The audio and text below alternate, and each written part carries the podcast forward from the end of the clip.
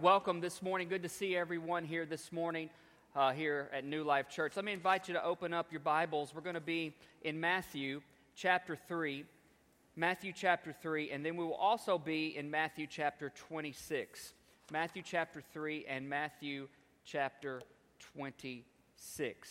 Last week, we, or excuse me, two weeks ago, we started a series uh, called Evaluate evaluate where we're discovering and looking at some of the core values. We're not looking at all the core values, but some of the core values of our church and how they play out and relate to us and how they can help shape and lead us uh, and guide us forward. And uh, last week we looked at one in particular called Kingdom Minded. We are a church that has a core value that we believe Christians should have a kingdom mindset, not a worldly mindset. And so we looked at that particularly in Ephesians 6, looking at learning how to stand strong in God's armor, in the armor of God that He provides for us. And so we looked at that last week. Today we're going to look at uh, a, a, value, really, it, it's a core value of ours that, that's in our belief statement, but it's a value that really helps define our Christian faith. And we're looking at two ordinances, or it's what theologians call acts of worship, two acts of worship uh, that really help define our Christian faith. Uh, and they're water baptism and communion. And communion is one that we will actually come to today to close out our time of worship this morning. But um, these particular things, uh, water baptism and communion, are something that should not be approached as a fulfillment of just satisfying the religion uh, checklist. But really, it's something that should be approached out of a relationship that a person has with Christ. And so we're going to look at that and how it really helps to define our life. So let's look at our main text here today in Matthew chapter 3. Uh, verse 5, it says, People from Jerusalem and from all Judea and all over the Jordan Valley went out to see and hear John. Verse 13 Jesus went from Galilee to the Jordan River to be baptized by John. But John tried to talk him out of it. I am the one who needs to be baptized by you, he said. So why are you coming to me? But Jesus said, It should be done, for we must carry out all that God requires. So John agreed to baptize him. After his baptism, as Jesus came up out of the water, the heavens were opened, and he saw the Spirit of God descending like a dove and settling on him. And a voice from heaven said, This is my dearly loved Son, who brings me great joy. Let's look at our second text, which is in Matthew chapter 26 Matthew chapter 26, verse 20 says, When it was evening, Jesus sat down at the table with the 12 disciples. Verse 26 And as they were eating, Jesus took some bread and blessed it. Then he broke it in pieces and gave it to the disciples, saying, Take this and eat it, for this is my body. And he took a cup of wine and gave thanks to God for it. He gave it to them and he said, Each of you drink from it, for this is my blood, which confirms the covenant between God and his people. It is poured out as a sacrifice to forgive the sins of many. Mark my words. I will not drink wine again until the day I drink it with you new in my Father's kingdom. Then they sang a hymn and they went out to the Mount of Olives. So that's what we're going to do. We're going to drink from a wine cup and we're going to sing a hymn, and then we're going to go out here to this wine. I'm just joking. Okay. Are you guys with me today? All right. Some of you probably got excited when I said that. but let's pray over this message, over this word today. Lord God, your words are life and they are life giving. They're more than just printed pages compiled to create a book, but they contain so much more. But Lord, we need your spirit to shine your light on it. And we pray what Paul prayed give us a spirit of wisdom and revelation so that we can understand how that we can grow in you. Lord, we need you and we need to hear from you today. Lord, fill our life in a greater way so that we can go and fill this world with your love. Holy Spirit, speak through me now and help us to get what we need to get, each one, for our own lives and our own households. In Jesus' name we pray. Amen and amen. Baptism. Baptism was the first thing that Jesus did in front of anyone else, public in front of all people. Baptism. And he did that, I believe, to show us that it was a display, uh, a, a, public display of us one day having jo- to join in our relationship with Christ. Communion or the Last Supper. That was the last thing Jesus did with his 12 disciples.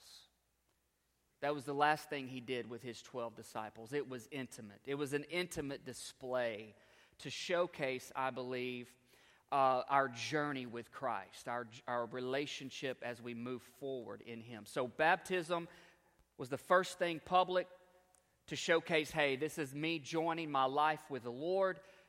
Communion is a intimate display to showcase hey, I am continuing in my journey with God and I haven't forgotten what He has done for me. So, we're going to look at that how God uses baptism and how God uses communion, that it's more than just a religious thing to do or practice and to follow through with, but how God actually uses these two things, these two acts of worship, these two sacred acts of worship to help mark our life for Him.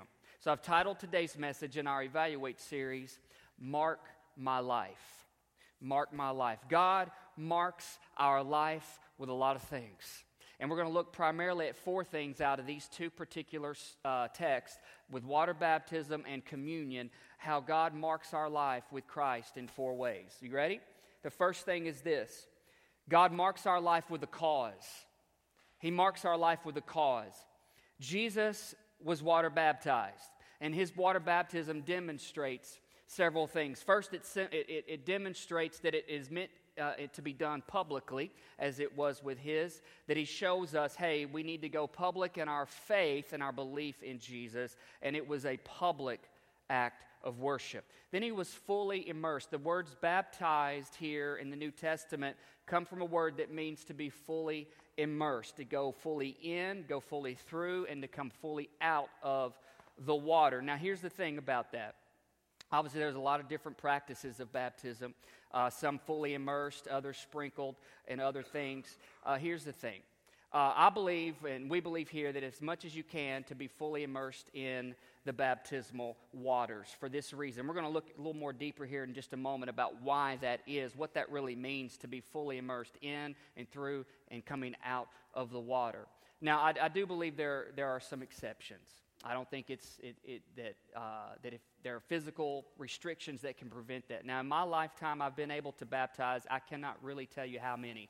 Over 500 people, I think I've baptized in in the last 20 couple years of, of ministry since being ordained. That's that's a privilege, uh, a sacred privilege I've had to be able to baptize that many. I remember my baptism. Uh, gosh, it was around the summer of 1991. It was in the Nazarene Church in West Memphis, Arkansas. Uh, Brother Harold Matheny was the pastor. Uh, my folks remember that. And uh, I remember getting saved. I actually got saved at a Nazarene church at a youth event. And, um, and so uh, I, I, remember asking, when can I get baptized? When, when, when can I get baptized? I, I, didn't, I knew you were supposed to, but I wanted to. I actually wanted to, and so I talked with the pastor. He made sure I understood what, what we were doing, and then on a particular Sunday, he arranged it, and and uh, and I was I was water baptized before the church. Uh, he was wearing a white robe. I don't remember what I wore, but I remember he was wearing a white robe, and uh, it was one of those tanks that set up in the up high, right in the center of the sanctuary.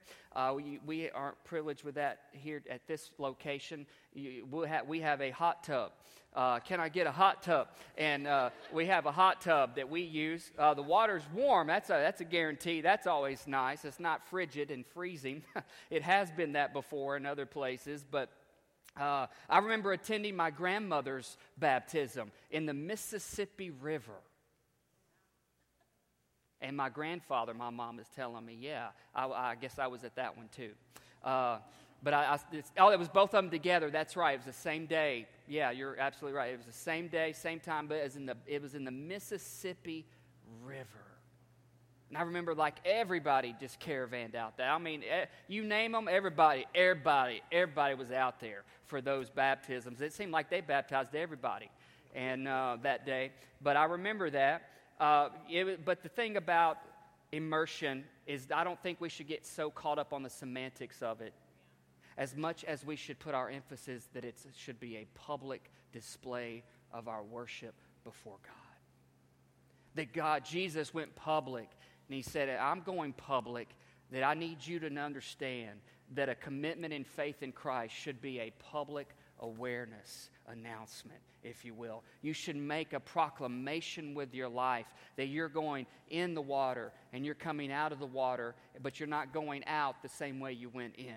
You're coming out changed. You're coming out re- free and you're coming out forgiven and you're coming out washed. Amen. There's a lot of good old songs about going to the river and uh, uh, about being baptized. But that's really what I want us to understand here at our church that yes, we believe in immersion, but at the same time, we get there are physical restrictions. Like I said, I've baptized probably over 500 people. Several of those had physical limitations that prevented them from being able to get fully into the water. Do I think they were sincere? Absolutely. Do I think they meant it? Yeah, absolutely. So I don't want us to get caught up so much on that because when you go public and you and you and you know, like Jesus went public with it, it was saying, "Hey, I'm not ashamed of Jesus." I have surrendered my life fully to Him, and I have decided to follow Jesus, and I'm not turning back. I am not turning back. I just believe our world needs to see some Christians that have gone public in their faith, that we're not ashamed to live for Him. We're not ashamed to proclaim Him. We're not ashamed to admit, I have had my faults and I have my shortcomings, but in Christ Jesus, I am forgiven. And in Christ Jesus, I have the hope and the promise of freedom that I am not going to go back, but I am going to go forward. Amen.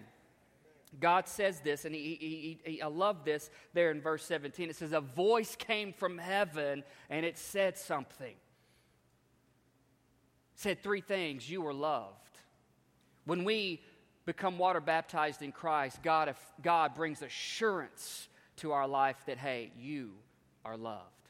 It said that you are mine the voice from heaven said, You belong to me. That's affirmation. When you get water baptized, God affirms us that not only are we loved, but we belong to Him. We are now His child. But then He also said, You please me. You bring me great joy. You bring me great joy. That's acceptance. Before Jesus could do anything in the physical with his life, before he performed a miracle, before he touched anybody's life, before he uttered the words, The kingdom of heaven is coming, God the Father said, You please me. So it lets us know that our acceptance in Christ is not based on our merit. It's not based on our performance. It's not based on what you and I can do. It's based on His love and His affirmation for our life and that if we accept Him, guess what? He accepts us. Isn't that good news? That's called grace. That's called grace, an unmerited favor that God gives to His people. So God marks our life through the cause. Here's another thing He marks our life through He marks our life through a command. He marks our life through a command. Not only did Jesus get baptized, but Jesus said to be baptized.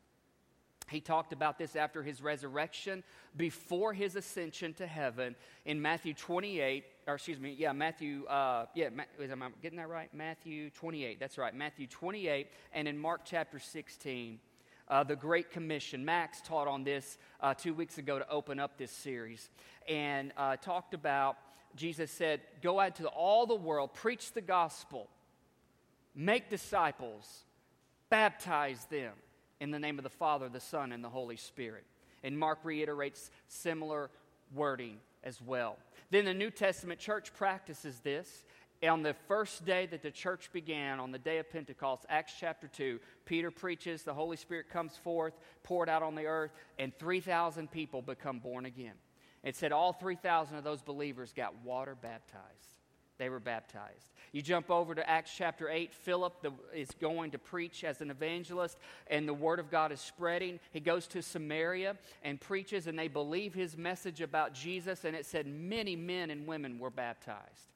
Jump over another chapter to Acts chapter 9. Saul converts to Paul, the Apostle Paul. Saul converts, and it said that he spent some time and that he was baptized. It was uh, not only it was the command of Christ, but then it was the practice of the New Testament church and should be the practice of the New Testament church. There's one particular exception that comes to my mind about answering the question, do I have to be baptized to go to heaven? Is there's one story in Luke 23 where there are two thieves hanging on a cross, one on the left and one on the right of Christ Jesus. One is ridiculing and mocking and blaspheming the Son of God. The other is like, something's not right. He didn't do anything. And he speaks the words. He says, Jesus, will you remember me when you go into the kingdom? And Jesus said, Let me assure you of one thing. Today, you will be with me in paradise. The man was literally on his deathbed. He had no more days to live out on the earth. Obviously, he was going to die on the cross, could not be baptized. Where did he go? Heaven. We'll see him one day. Heaven with Jesus. I believe that's an exception. As much as the question says, Do I have to be? I think it, the better question should be, When can I get baptized? When can I go public with my faith in Jesus Christ? I think that would be the more appropriate, honest, heartfelt question that any real believer should ask. And the, and the answer would be as soon as you can. As soon as you can as soon as you can. Give witness. Give witness. Give an outward witness of worship that Jesus came in to your life and changed everything about you. God marks our life with a cause, with a command, and then thirdly, He marks our life with the continuation. He marks our life continually. Continually. Jesus provides the way for this that when we become, when we get saved and we become water baptized, Romans 6 really goes into this, and I'm not going to go into it today in the detail that it does, but I'd encourage you to read Romans chapter 6. But it talks about how we identify our life with Christ in his death, burial, and his resurrection. Aren't you glad it doesn't stop after burial? Death, burial. That's the end of it. No, thank God there is a resurrection. Thank God that he resurrected. Thank God he rose from the grave. Thank God he did what he did, that death couldn't keep him, the grave couldn't hold him, and sin couldn't lick him. No, the cross couldn't even contain him. No, because the power of the resurrection, and, and God says the power of Christ, the spirit that raised Christ from the dead, lives on the inside of you if you're born again. That same spirit that literally raised Christ Jesus from the dead lives on inside of every born again believer in Jesus Christ. And when we become water baptized, we identify ourselves with Christ in his death. We go into the water grave, so to speak. We go into the baptismal waters as a sign that I am dead to myself, that my sins have been Uh, they have been nailed to the cross. And then you go down into the water as a sign of burial, identifying your life in the burial of Christ. Then you come out of the water and walk out as a sign of resurrection, identifying with the resurrection of Christ. Aren't you glad we get to identify with Christ on all three levels the death, the burial, but also the resurrection. Meaning 2 Corinthians 5:17 tells us that anyone who is in Christ Jesus is a new creation. The old has literally passed away. When it says it is gone, it has passed away, meaning it is dead. That old life is dead. It's been buried in Christ. Behold, all things have become new and you are resurrected. You identify in the resurrection of Jesus Christ. I think a great great story that we could all relate to that I think really helps us out in understanding this further is a story of the children of Israel when they were leaving Egypt in Exodus 14. They had, they had gained permission from Pharaoh to leave with Moses, and they were marching through the wilderness, headed towards the promised land. This is a type and shadow story of, of what I believe a New Testament believer is doing, leaving the old leaving a life of sin and darkness and, and, and bondage to the things of this world and leaving the world system, choosing to move forward in Christ, headed towards the promised land, our heaven one day. And I think this, this story just gives this type and shadow. So you've got Egypt behind, you've got the promised land ahead, but there's one thing that stands in front of them, and that is the Red Sea. The Red Sea. And the story goes that God told Moses, Lift your staff, and he did, and the waters of the Red Sea parted, and all of the children of Israel walked on dry ground through the Red Sea until they got to the other side. Now, as they were doing that, here's the story you've got Egypt pressing down, bearing down on them. Pharaoh sends all of his army and his chariots and all of his fighters to get them, and he's pursuing them and they go and they're marching through the dry ground of the Red Sea, and they get to the other side. And as they were walking through, Pharaoh's army comes after them, goes down into the sea on dry ground. As soon as the children of Israel get to the other side, God closes up that dry ground with the sea again, and it washes out uh, Egypt's army, washes them out, drowns them out. So here's the story. Here's the significance. Here's the implication.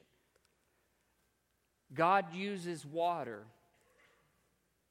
to divide our past from our future. That when you get baptized in water, God is dividing your past from your future. Because here's what happens our past will try to pursue us. Our past will knock on our door all the time. It likes to knock. It, sometimes it's loud, and sometimes it's soft. Sometimes it's subtle, but it, it, it, it knocks. Our, our past knocks and it tries to pursue us.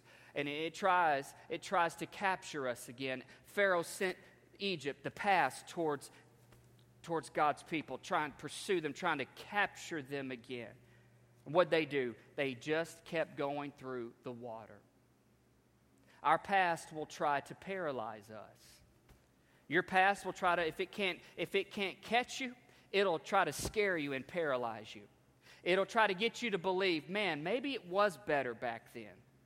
Maybe I should just go back there because that's what Israel was guilty of a lot. They had told Moses, well, man, we had it made in, in Egypt. We had food to eat, we had a job to work. It might have been hard, might have been difficult. We wasn't our own place, didn't have our own thing, but at least we had something.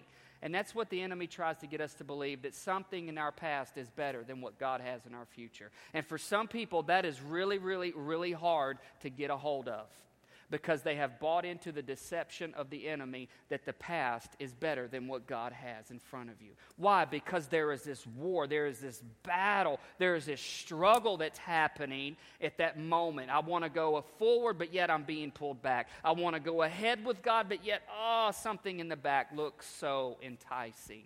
And our, and our past tries to paralyze us, to get us to turn back. And if we can't do that, our past will follow us into the water. But here's the good news though our past follows us into the water, our past will not follow us out of the water. Egypt came in, but Egypt did not get out. Egypt went into the water, but Egypt did not come out on the other side. So here's the story. Picture, picture yourself being water baptized by faith in Christ Jesus. You go into the water, you go down through the water, you come up, and then you go out of the water. Your past walked in with you, but your past does not follow you who you were, what you used to be, how everything used to be for you, stays buried because Christ has risen and he causes you to rise. And when you come out of the water, you are literally a brand new person in Christ Jesus. Your past follows you in, but your past does not follow you out. So, as we were singing this morning and the worship uh, team was encouraging us to proclaim some things, we have to do that from time to time. We got to remind ourselves past, you are dead. Old you, quit sticking your head up old person of you who used to serve and used to live however you wanted to. No, not anymore. I'm born again. Jesus helped me keep my salvation in this situation today. I will not lose it. I will not lose it. I will not lose it. No, I, there's some choice words I have to say to that person, but oh God, Holy Spirit, help me. I will not go that way because that's the old me. That's my old nature. And friends, we have to remind ourselves that we're saved. Sometimes We have to just remind ourselves no, I am saved. Man, I am better than what this has to offer me today. No, what Christ has for me, no, it's better. I'm not going back. I'm not buying the lie. I'm not gonna, I'm not gonna stand here and wonder. No, I'm gonna go forward because I am a new creation in Christ Jesus. So our past, you know, our past tries to fight, will follow us in, but it will not follow us out. So that's the picture we need to have when, when, uh, when we look at baptism, when maybe looking at your previous baptism when you were baptized once before. Maybe you got this, you understand this, but there are some people that we need to teach and understand the power of water baptism and how God marks our life with it continually. Jesus provides this freedom. Jesus provides this forgiveness. Jesus, in Christ Jesus, He paid the price. And so when we become saved, when we get water baptized, we take on a whole new life. Take on a whole new life with it. We have the power to be free from our sin, and when Christ forgives us from our sin, that we no longer carry it. We go in, we go through, and we come out of the water changed. Changed. Sunday, May 5th. Sunday, May 5th, we're going to have our baptism Sunday. Sunday, May the 5th. So mark that down, May the 5th. And here's some thoughts I want to lead you through on that. Some questions. I've been, maybe you think I've been water baptized before, but I have a greater understanding of what it means now. Should I get baptized again? Just having a short conversation. I would say yes if you really believe the Lord is compelling you to do so. Is it required? Absolutely not. Is your salvation guaranteed in Christ? Yes. I would say yes if the Lord is compelling you because you have a greater understanding and appreciation for it. Here's another thought I was baptized when I was young, but I haven't really lived for the Lord in a while until recently. Should I get water baptized? Yes. You have recently come around to the revelation of God's love for your life, and you have repented of your sins, and you have taken on Christ Jesus as Lord and Savior, and you, uh, you understand that relationship, what God is doing, He's given you a second chance, and He's breathing new life into you, yes, get water baptized. Here's another one I've never been baptized before. Should I? The answer is yes, absolutely. God marks our life with the cause of Jesus' baptism. God marks our life with the command of Jesus' baptism. God marks our life continually because Jesus provides freedom and forgiveness as we trust Him and practice that sacred act of worship called water baptism. Fourthly, last thing, God marks our life through the communion table. God marks our life through the communion table. It's a reminder. It's Jesus' reminder to his believers, to his followers on the journey. It's a reminder. Every now and again, we need to be reminded. We need to be reminded where we're headed is right, the direction we're going is good, the pace that we're going in is set, and we need to be reminded of some things. So here's the thing baptism was the first thing Jesus did publicly in front of others, communion was the last thing Jesus did in an intimate setting with his 12 followers, with his 12 disciples. It was intimate and it was personal. It said he took the bread, he blessed it, he broke it, and he gave it. He broke the bread and he to say this I am breaking myself for you. And he gave the bread, saying, I'm giving myself to you. I'm not holding myself back. I'm giving myself to you. And he told them, Take this bread, eat it, because it's my body. And as often as you do this, do it in remembrance of me. Send to take the bread to say, Hey, you accept what I have to offer. You eat the bread to say that you want me to fill your life. The world is going to compete. Your fleshly desires are going to compete. There are things that are going to compete to fill your life for satisfaction. But I'm offering myself to you. Take me. Let me fill you. Let me satisfy you because this bread represents my body that is broken for you. And when we eat the bread, here's what we're saying Lord God, I still accept you. Jesus, I still love you. And Jesus, I want you to fill my life continually. How many of you, don't have to, it's not a show of hands, but internally, how many of us often feel dissatisfied spiritually sometimes? Don't show your hand, just think about it. Oftentimes, we can get spiritually fatigued, spiritually drained. Max encouraged us at the beginning. He said, There's some weeks, man, we, we, we, we go up against the enemy and, and we win and it shows, and we have such high faith. And there's some other days where, man, we couldn't hardly feel like we should even get out of bed. I should not even try to approach this day today because I feel like a loser already. Like it's already set up against me. And there, there, that, that's, the, that's the life we live in, folks, because the enemy is real. We talked about this last week. And the enemy doesn't play fair, he cheats and he lies. He has come to steal, kill, and destroy, and he'll do anything he can to make that happen, to get us busy and to get us believing the wrong things and to get us off track with what God has for our life. And so Jesus gave us the table to remind us on our journey. As we eat this bread, it's his body broken for us, and as we eat it, we're saying, oh, I acknowledge you. I want you and I need you to fill my life. Then he took the cup, he blessed it, and he gave it to him, and he said to drink this, and as often as you do, do it in remembrance of me. He gave it to them, saying, Hey, I am offering redemption for you. Drink it. In other words, I want you to taste what redemption tastes like. I want you to be satisfied that I am redeeming your life. Folks, let's just get honest. If we could redeem ourselves, wouldn't we have already done that? If we could all, if we could redeem ourselves, we would do it, right? We can't. That's why we need a Savior. That's why we need a Redeemer, the cup of redemption. Jesus is saying, I want you to taste redemption because this cup confirms my new covenant with my people, meaning this there's no longer, because the practice was they would always have to sacrifice animals, get their blood, and sprinkle it on the altar as a sign of atonement.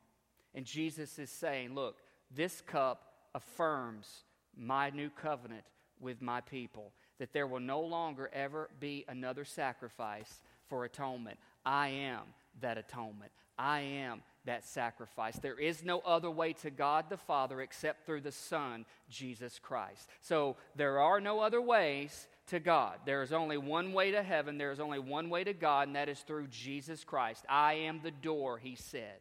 I am the way. I am the truth. I am the life. There is no other way. So we, he, he's making it plain right here with his disciples. Obviously, that's going to come into, into uh, it's going to come up sometime in this world. And he's reminding his disciples and reminds us, I am that atonement. You can't make that atonement. There's not enough blood you could shed. There's not enough sacrifice you can make. You need to just believe and put your trust in me. I am that atonement. And every time we drink from the cup, it says this I still need your redemption in my life. I cannot save myself. I still need your redemption in my life. I still need your forgiveness in my life, oh God. And I acknowledge that you are still my Savior. So, that, in essence, when we eat the bread and we take of the cup, we're proclaiming with our life that we still need Christ, we accept Christ, we still love Jesus, we still acknowledge to Him, I can't do it, I need you to do it in me. I think a great example, a great story, and I'll end with this story. If, Megan, you could come and play. I'll end with this story. It's in the, New, it's in the Old Testament, 2 Samuel chapter 9. I think it's a story that really illustrates the significance of the table. David had become king and was established as a king. And he asked, he said, Is there anyone left from the house of Saul, the former king, that I could show covenant faithfulness to, my loving kindness to? Because you have to understand, kings, new kings that took over had the right to take out all the old kings and their families, annihilate them. So they would no longer be a threat to the new dynasty. But David, instead of annihilating people,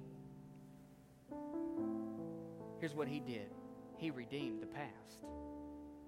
David said, Is there anyone left from the house of Saul? Because some of you, if you know the story, Saul treated David horribly, horribly, awful, But David, excuse me, Saul had a son named Jonathan. And Jonathan and David were like best friends. They were like best friends. Jonathan should have been the next heir, but instead God chose a new king and went the route of David. David was picked to be the next heir of the throne, not related, not even in the bloodline of Saul. Until David had become king. He says, Is there anyone else left from the house of Saul that I can show my covenant faithfulness to, my loving kindness to? And someone spoke up and said, Well, there, there is one that's Jonathan's son, and his name is Mephibosheth, but he's lame in his feet. His caretaker, when he was younger, dropped him, trying to run in a frantic state of mind, and dropped him, and he became lame in his feet, could not walk. And David said, Well, where is he? And they said, Well, he lives in a place called Lodabar. David was like, Well, go get him. Please go get him and bring him here to my palace. Lodabar is a place that was known for being dry, barren, pastureless, no life, dead. So when the servant got to Mephibosheth's house, they found him hidden under a table. He was scared, hiding under the table. And they said, The king wants you. As you can imagine, they understand the practice and the protocol of how this works. He's thinking he's going to be off with my head. So they bring him to David and they bring him to the palace. And there he is sitting before the king. And David said, Mephibosheth from Lodabar, I'm going to change your life. You're no longer going to live in a dry, barren, pastureless place that has no life. You're no longer going to eat the crumbs from tables. Mephibosheth, I'm going to grant you a seat at my table continually. Because you see, your, bro- your dad was my best friend. He treated me with kindness. I want to do the same. And in fact, I'm going to restore land to you. I'm going to give you a lot of land, a lot of property that belongs to you. So you're going to own property, and at my table, you will always have a place to eat. Mephibosheth, lame, helpless, could do nothing to to, to get to this state, to get to this place. He had nothing to offer. David forgave the past of how Mephibosheth's grandfather treated him, wiped out the past, restored property, and created a place for him at his own table in the palace. And he said, Continually, you will have a place here at my table. What does that tell us? Christ wipes away our past. We could do nothing. Yet, when we were still sinners, Christ died for us. We have nothing to offer, we have nothing to give. Even on our best day, pales in comparison. We have nothing. What does Christ do? I'm creating a place for you at my table continually. And what does that tell us? What did David tell Mephibosheth? What did that place at that table tell him. It communicated to him that David, the king, you have changed my life. You have changed my life. What does that tell us today when Christ tells us we have a seat at his table to eat of his body and to drink of the cup of his blood? What does that mean for us to have a, ta- a seat at the table continually? Jesus, you have changed my life. Some of us need to remember, we sang a little bit of a song this morning, Take Me Back. Take Me Back. We need to remember, we need to pray for God to restore that first love in us again. Because in this fast paced, nasty world, we forget we were once lost. We were once helpless. We couldn't offer God anything. And Christ, in His mercy, said, Is there anybody that I can offer my loving kindness to? And he looks down upon us today and he calls our name. I'm so glad he called my name back in the summer of 1991. And he provided a way for me to come to him. And ever since, he said, I have a seat for you at my table. It reminds us, Jesus, you have changed my life. Think about what your life was like before Christ. Think about what your life has been since Christ. Doesn't mean we're perfect and have it all together all the time, but it does mean we have a perfect Savior who loves imperfect people. And He's created a perfect promised land. And He marks our life every time we take this bread and we eat it. Every time we take this cup and drink it, it reminds us you have changed my life. You have changed my life. Life gets heavy, hectic, crazy, chaotic, which is why Jesus told his disciples and echoes through time to us today. You got to always make time to come to this table because we forget. We can forget sometimes the sacrifice, the bloody, broken sacrifice Jesus became for us. We get caught up in making money. We get caught up in trying to be happy. We get tr- caught up trying to pay for this and pay for that and purchase this and live here and go here and do this and have this, all because we're supposed to have it. No, we need to remember because we forget. I once was lost in sin, but Jesus took me oh, thank you. Thank you. That's why we have to come often to the table because it marks our life with a reminder we still need a Savior. We still need a Savior. And His name is Jesus.